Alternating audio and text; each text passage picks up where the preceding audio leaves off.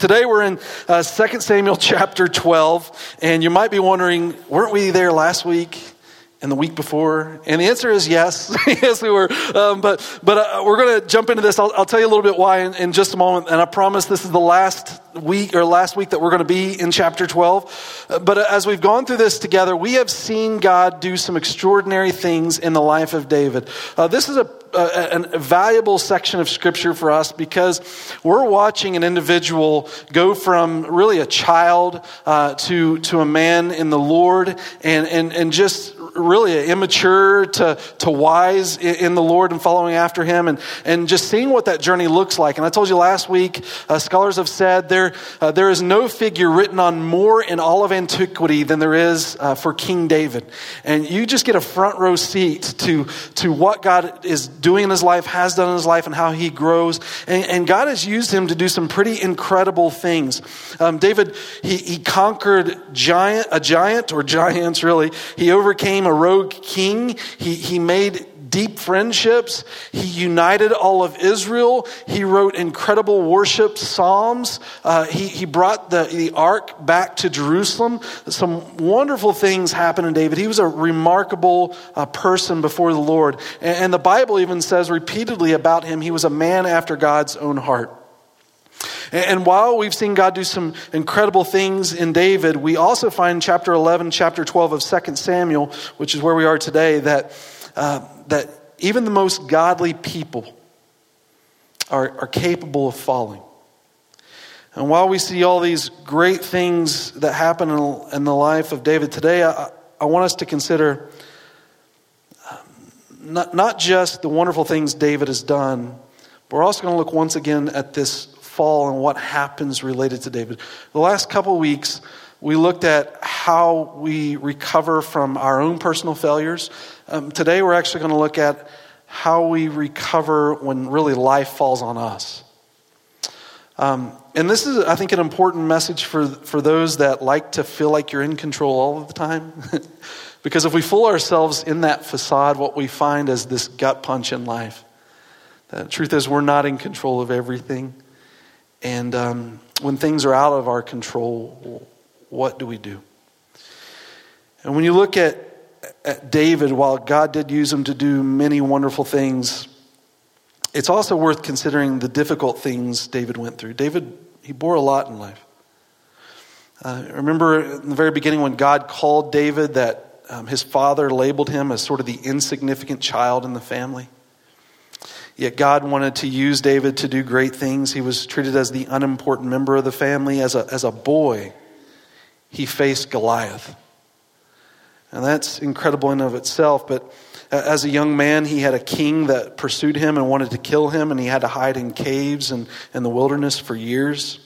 His best friend, uh, he said that David loved as he loved himself, his best friend dies. Um, he, he later carries the stress of being a king. He has this personal and, and very public fall before the kingdom after he unites Israel.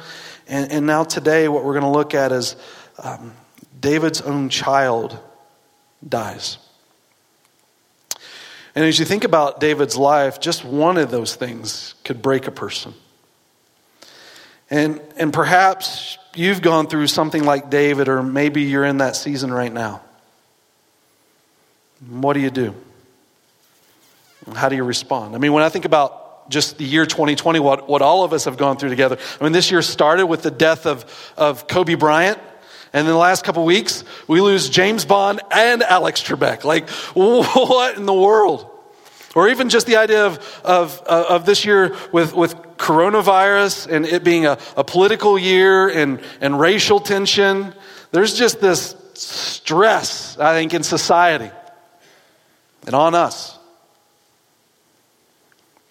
How do you respond? As we consider the, the tragedy of the death of, of David's son, we're going to look at just a couple things. Uh, we're going to answer the question, how do we rise when we fall? But we're going to do it through two ways. That David falls to the ground, what we're going to find in this passage, he falls to the ground and he pleads with God we're going to ask the question why, which for some of us that might seem like a silly question, but I'll, I'll get to in a moment. Why, why is David falling to the ground and pleading like this? And the second is David gets up and we're going to ask the question how. how does David get, get up? Well, first, David falls to the ground and he, and he pleads. And so let's answer the question why. If you look in, in verse 15 of 2 Samuel chapter 12, when we come to this passage, I want you to know this is a, a, very difficult passage of Scripture. And, and really, this is the reason I've spent three weeks here. We looked at some very important things for our spiritual walk when we fall and we make mistakes, and how do we recover, and how does God see that, and how does God see us in light of that. Um, but the story doesn't end there. Uh, now David gets to a position where he, he faces a very difficult circumstance. And, you know, I could very easily, we've been going through 1st and 2nd Samuel pretty quickly, and I, I could just blow past this and ignore it. But I, I, want you to know that sometimes in life you, you, you come to hard passages, and we're, we're not afraid to enter in those passages here at ABC. Um, we, we, we want to consider these texts. We want to wrestle with these texts. And even when they make us uncomfortable, and verse, verse 15 is one of those passages. Look what it says. Later the Lord struck the child that Uriah's widow bore to David. So that he was very sick. In verse 16, David therefore, do I have verse 16? Is it missing? Missing? Okay. Well, listen here. David therefore pleaded with God for the child, and David fasted and went and lay all night on the ground. The elders of his household stood beside him in order to help him up from the ground. But he was unwilling and would not eat food with them. Then it happened on the seventh day that the child died. And David's servants were afraid to tell him that the child was dead, for they said, Behold, while the child was still alive, we spoke to him, and he did not listen to us. How then can we tell him that the child is dead, since he might do himself harm? You ever been there? So much pain in your life that you can't get up. I mean, even friends around you, like we find with David in this passage, come alongside David to try to support David, to help David get up, but they couldn't even get David up. And how do you get up? You see in this story why David's on his knees, right? His, his child is struck and is very sick, about to die.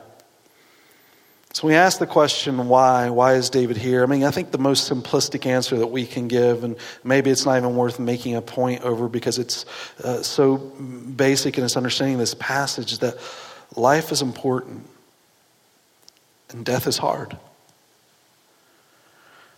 David's on his knees because he knows life is important and death is hard. But let, let, me just tell you, guys, why I, why I do think it's important to answer the question why David is doing this is because sometimes I hear um, in Christian communities, like, we, we have the hope of Jesus, right? Um, but sometimes I hear in Christian communities, believers will say this look, when, when I die, I don't want anybody to, to cry at my funeral because for me it's a celebration. So my, my funeral should be a party, right? Um, it's my homegoing. So we should all rejoice over my death. I don't want anybody crying there. I don't want anybody sad there. It, it should be a happy time because of everything that I have in Jesus. And, and I just want to say, I, I, understand the sentiment of a statement like that, right? I, I understand that what, what the person's ultimately trying to communicate is they have a greater hope that exceeds the moment. I understand, I understand the sentiment of that, but I don't think it's healthy. Um, and, and let me just give you the practical example of why I don't think it's healthy. I don't think it's healthy because that's not even what Jesus did. And you think about um, leading up to his own death, Jesus weeping in the Garden of Gethsemane, like the, the pressure, the pain of that, and I know he's bearing sin there. But even, even when you see in Jesus' life, when Jesus goes to, to funerals, and Jesus was a great funeral disruptor, but, but Jesus' close friend, Lazarus, Right, when Jesus goes to the funeral of his own friend Lazarus, and Jesus, being the resurrection and life, just moments away of knowing that he's going to resurrect Lazarus from the grave, we get the shortest verse in all of the Bible. What does it say about Jesus? Jesus what? Wept. Now, Jesus, who is the resurrection and life, about to resurrect Lazarus from the grave is content in that moment and completely okay with weeping, how much more, how much more in our lives that when we go through that kind of experience, should we not find our souls grieved in, in such a way? It's an important part uh, of our life uh, to, to, to recognize the significance of what life is, and no better time to do it than when life is taken. Granted, it may be temporal, but it's still life. Life is important, and death is hard. But at the same time, while, we recognize that, or at the same time, I think what's also important is to see in these moments, David's reflecting God's heart in death. Jesus weeps at the death of Lazarus. And so, David, in this moment, crying out, wrestling with God on the ground. I think it's important in grief that we don't lose sight of the idea that as much as we know how important life is, God does more so. God knows e- e- even more so. I know um, when, when we, we do uh, funerals here at the church, we have someone that passes away, just the idea of, of, of weeping in death and recognizing life becomes uh, such an important uh, recognition of the beauty of what life is. And as we recognize the beauty of life, I think God does uh, more so. Uh, weeping in death, I think, is a very worshipful thing because it's acknowledging before God. Um, the value of life and, and human beings created in, in his image. And reflects God's heart in death. And, God, I think, even knows more so how much important life is because Jesus has given his own life for us to find life in him. I mean, Jesus sacrificed his life because he knows how important life is. Jesus placed the value of life by giving his very life for our lives. That's what makes our life so significant that Christ would come and even give himself for us. So when we grieve, we don't do it separate from God but honestly reflective of God. I know sometimes when we go through difficult things in life, we always ask the question, Where, where are you, God? or How could this happen, Lord? And I, I know there's a place to wrestle with God in that. There certainly is. We're not experts of everything that we go through. And asking that question, especially in those most vital points of life, it's crucial. It's important. We should do that, right? And I think it's also important to recognize that we also, we're not doing it separate from God. Because God's very heart is about life as well. He created you for life, He gave His life that you could have life. So in grief, we're not doing it distinct from God or distant from God, but reflecting the very heart of God. Uh, Tim Challies is one of one, an author that I enjoy. He's also a, a popular blogger today. I, I, just read one of his books last couple of weeks on church history and relics and church history. Um, he has a 21 year old son that, or 20 year old son, I think it is, that goes to Boyce College, and and um, couple within the last two weeks, his son was in at college and uh, they were playing games together, some board game with a group of friends, and all of a sudden he just dropped dead. And the day after, Tim got on his blog post and just wrote a very short blog, but this is what he said Yesterday, the Lord called my son to himself. My dear son, my sweet son, my kind son, my godly son, my only son. Yesterday, yesterday Aileen and I cried and cried until we could cry no more, until there were no more tears left to cry. Then later in the evening, we looked at each other in the eye and said, We can do this. We don't want to do this, but we can do this. This sorrow, this grief, this devastation, because we know we don't have to do it in our own strength. We can do it like Christians, like a son and daughter of the Father who knows what it is to lose a son. Not separate from the Lord,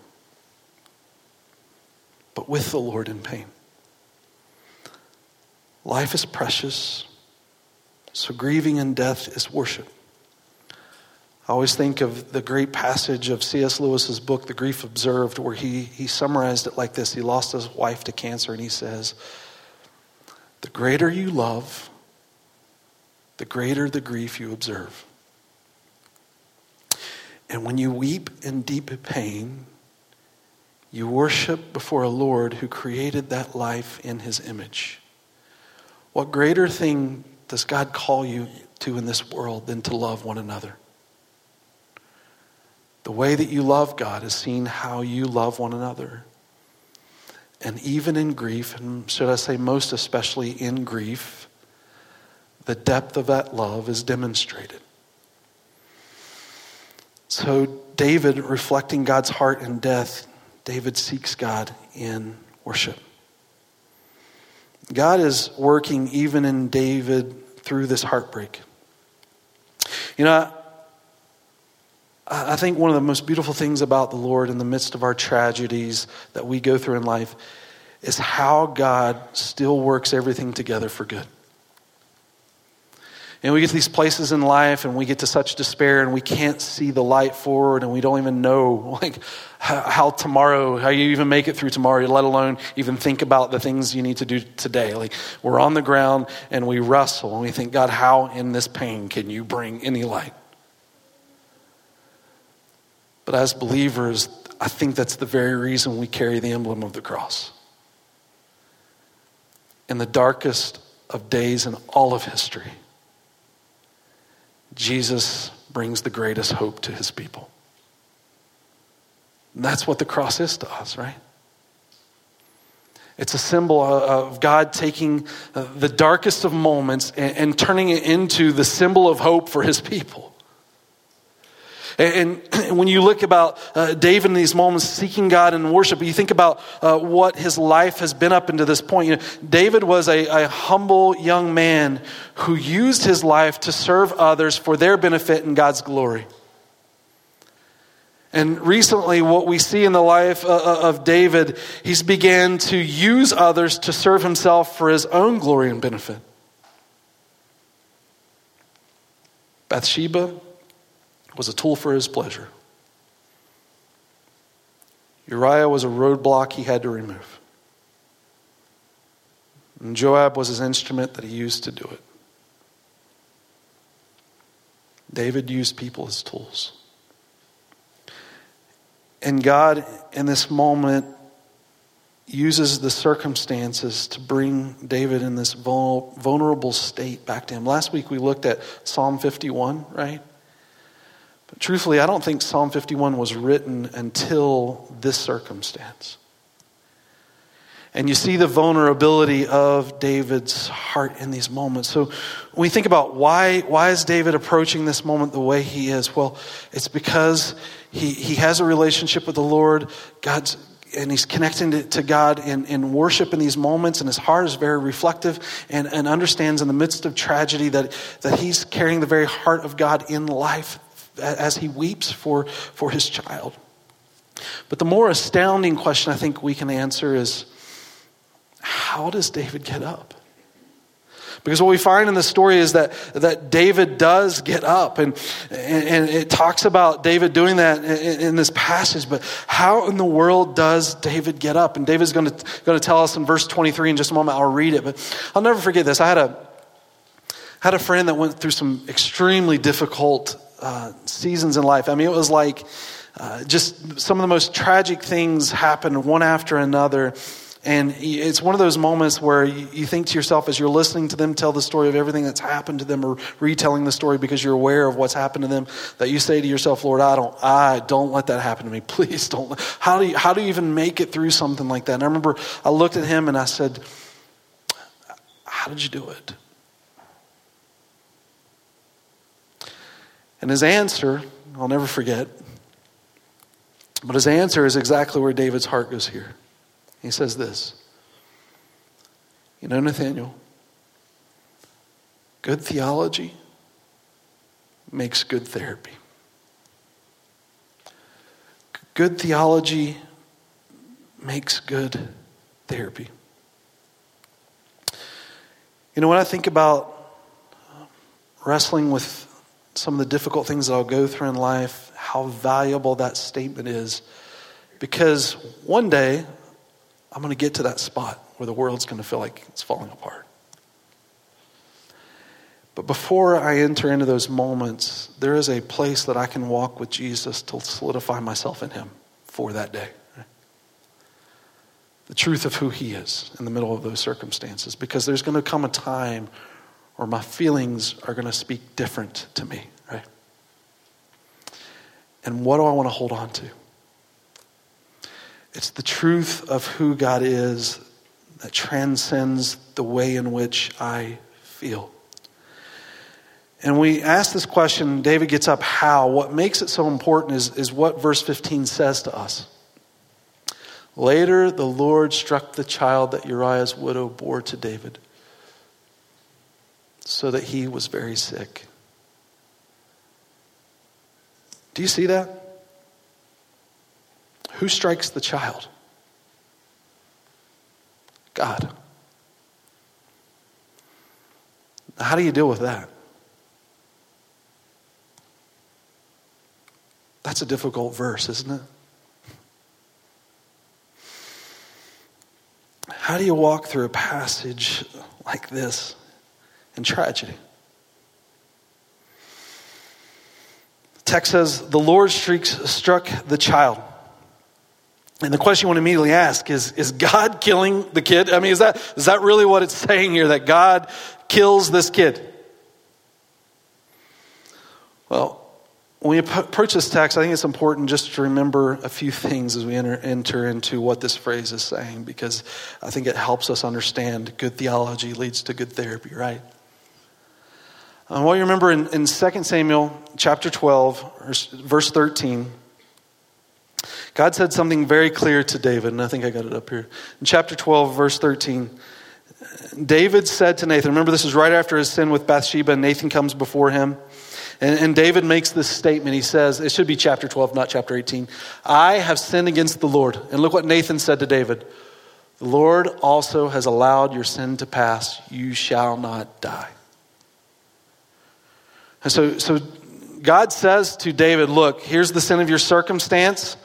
And, um, or David confesses, like, here's, here, I know that I've sinned, God. And, and God says to him, okay, I am not going to punish you for your sins. Like your, your sins are now beyond you, right? Um, and, and I've said this to us a couple times last few weeks. Like God is not primarily interested in your condemnation, but your transformation. God is not about just punishing you to punish you. What God's interested in is your heart. God wants transformation. God just doesn't God doesn't punish his kids, right? You as a parent, like when you think about what it is to nurture your children, uh, you, should not be about punishment. What we're called to in the Lord is discipline. Like punishment is for meting out vengeance, right? But as a parent, you want to see your kid grow. So God is about discipline. So when you come to this passage, you think, what is God doing here? Uh, whatever the answer you land on is to understand this that what God is doing in this moment is not punishment because he tells David, Look, your sins have been forgiven. Not only that, something else to, to consider. Ezekiel chapter 18, this is, there's a few verses in scripture like this. I just have Ezekiel 18 here. The person who sins will die. So when, when what he's saying is, when you sin, you're responsible for your sin. A son will not suffer the punishment for the father's guilt, nor will a father suffer the punishment for the son's guilt. The righteousness of the righteous will be upon himself, and the wickedness of the wicked will be upon himself. So what he's saying is, every person is accountable for their sin. That's where God judges you. That's, that's where God's justice comes in, where we, we don't carry the punishment for someone else. So when you look at this passage of Scripture, I think it's important for minds to recognize is that God's not punishing David and God's not punishing the kid because of David. There's not punishment happening here. So as you figure out what the interpretation is for this passage, how to relate it, it's not punishment. So, so what is it? Well, something else that I think is important in this passage to look at is, is uh, the following, following verses in 1 Samuel chapter 31, I have on the screen as well, if we can get there. Uh, 1 Samuel 31, verses 4 to 6. Um, there is something that theologians refer to as the permissive will of God and the prescriptive will of God. Okay? Prescriptive will of God is what God ordains immediately, specifically to happen. And permissive will of God is that things that God knows will happen and allows to pass through, right? He's got this prescriptive will and this permissive will. God very, very specifically wanted Samuel to go and anoint David to be king. That is prescriptive will of God. But it's also important to recognize that there's this permissive will of God, that God is aware of everything. And, and in this passage that I have on the screen, I just want us to, to think about how they reflected on God's behavior in the Old Testament. Look, remember King Saul? Um, was, was killed. He was the king that pursued David, wanted to kill David, and God promises David, You will have the throne. You will be the next king. Your kingdom will endure forever. Well, this is the demise of King Saul described for us. And I want you to see how two different passages describe it. In 1 Samuel 31, then Saul said to his armor bearer, Draw your sword and pierce me through with it. But his armor bearer was unwilling because he was very fearful. So Saul took his sword and fell on it. So Saul died with his three sons. So you see the end of Saul's life. Um, Saul is injured. He doesn't want to be captured and tortured. So it tells us Saul takes his own life falling on the sword, right? In First Chronicles, and reflecting back on that, look what it says here in verse 13. So Saul died for his unfaithfulness, which he committed against the Lord, and did not inquire of the Lord. Therefore, he, the Lord, killed him and turned the kingdom over to David. So the question you look at this passage is who took Saul's life? Well, ultimately, ultimately, God knows everything that will happen. Ultimately, permissively, God allows things to happen. Specifically, Saul fell on the sword. When I see this passage in 2 Samuel related to David, what I think the author is illustrating here is to recognize that God is sovereignly in control and permissively allows the death of David's son. I think part of the reason God shares that David's son's about to pass is because David is in a precarious state of everything that he just has gone through. And this is the preparation of David's soul for what he's about to endure. One of the difficult things that we go through as people in those kind of moments is we don't have control, right? You think about the life of, of Job um, in, this, uh, in this circumstance. Uh, Job went through some difficult things, and God permissively allowed those things to happen. He wasn't punishing Job, but he permissively allowed those things to happen. And Job wrestles with it. That's the whole book of Job. And his friends come to him and, and make the situation awful by saying, Look, Job, good things happen to good people, bad things happen to bad people, therefore you must be a bad person. And Job continuously defends himself that that's, that's not how life works, that we all go through hardship, right? And finally, Job gets to the end of the book and he just says, Look, I'm going to close my mouth before the Lord because I don't completely understand everything. And that's the reality. We don't. We won't understand the full picture until we're in eternity. But what Job rests in is the truth of who God is, the promises of God. And so when you ask the question, well, how did David get up? That's exactly the answer David gives. Look at this in verse, verse 19 of, of, of 2 Samuel chapter 12. It gives us the story. But when David saw that his servants were whispering together, David perceived that the child was dead. So David said to his servants, Is the child dead? And they said, He is dead. So David got up from the ground, washed, anointed himself, and changed his clothes. And he went to the house of the Lord and worshiped. And then he went to his own house. And when he asked, they served him food and, and he ate. Next verse, verse 21. Then his servant said to him, What is this thing that you have done? You fasted and wept for the child while he was alive. But when the child died, you got up and ate food. And he said, While the child was still alive, I fasted and wept, for I said, Who knows, the Lord may be gracious to me and the child may live. And here comes the answer. But now he has died. Why should I fast? Can I bring him back again? I'm going to him, but he will not return to me. David, in these moments, trusts in the promises of God. God's promises outlast life's problems. Therefore, David chooses to put his hope there. Pain and promises can often feel like a con- conflict with our soul. But what David is doing in these moments is he's choosing to stand on God's promises through his pain. I, I have no doubt in my mind that when David gets up from the ground, his heart's still wrestling, right? But his friends are amazed. David, how did you get up? And his answer, though, though David's going through a very difficult time and though his heart is still grieving, is that David chooses to rest in the promises of God. You know, if we base our spiritual life on how we feel, life will always be a roller coaster. But if we based our spiritual life on God's promises, there's always hope for God's people. John 16 33, last moments Jesus had on this earth as he spent with his disciples, he said these. He said, I, I have told you these things so that in me you may have peace. And he says this In this world you will have trouble. But take heart, I have overcome the world. You know, you think about what David has gone through in these moments, the, the promises of God that he's even learning in these circumstances or living in these circumstances, David is seeing number one, God is with him.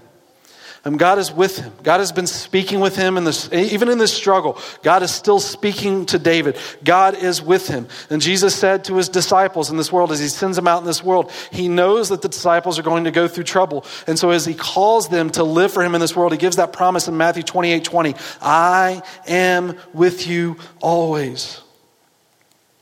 Second, David learns that God is in control. In, in, in 2 Samuel chapter 12, verses 15, we saw uh, that the Lord is aware that this child is going to pass.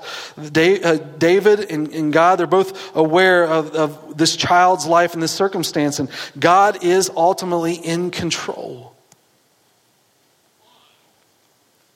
To the point that he has plans even beyond this world. Colossians 1:17 says, God holds all things in his hands. And God works all things together for good. David, in these moments, that's the promise that he clings to. I mean, throughout his life, he is seeing how God has orchestrated his plan in David's world, though David's walk has not been easy. He's always seen God has been faithful God works things together for his good. That's what David states in verse 23, right? I will see my child again. Romans 8:28 tells us for all things work together for good to those that love God who are called according to his promise. These promises of God don't make problems immediately go away. But what it does do is it helps us put it into perspective.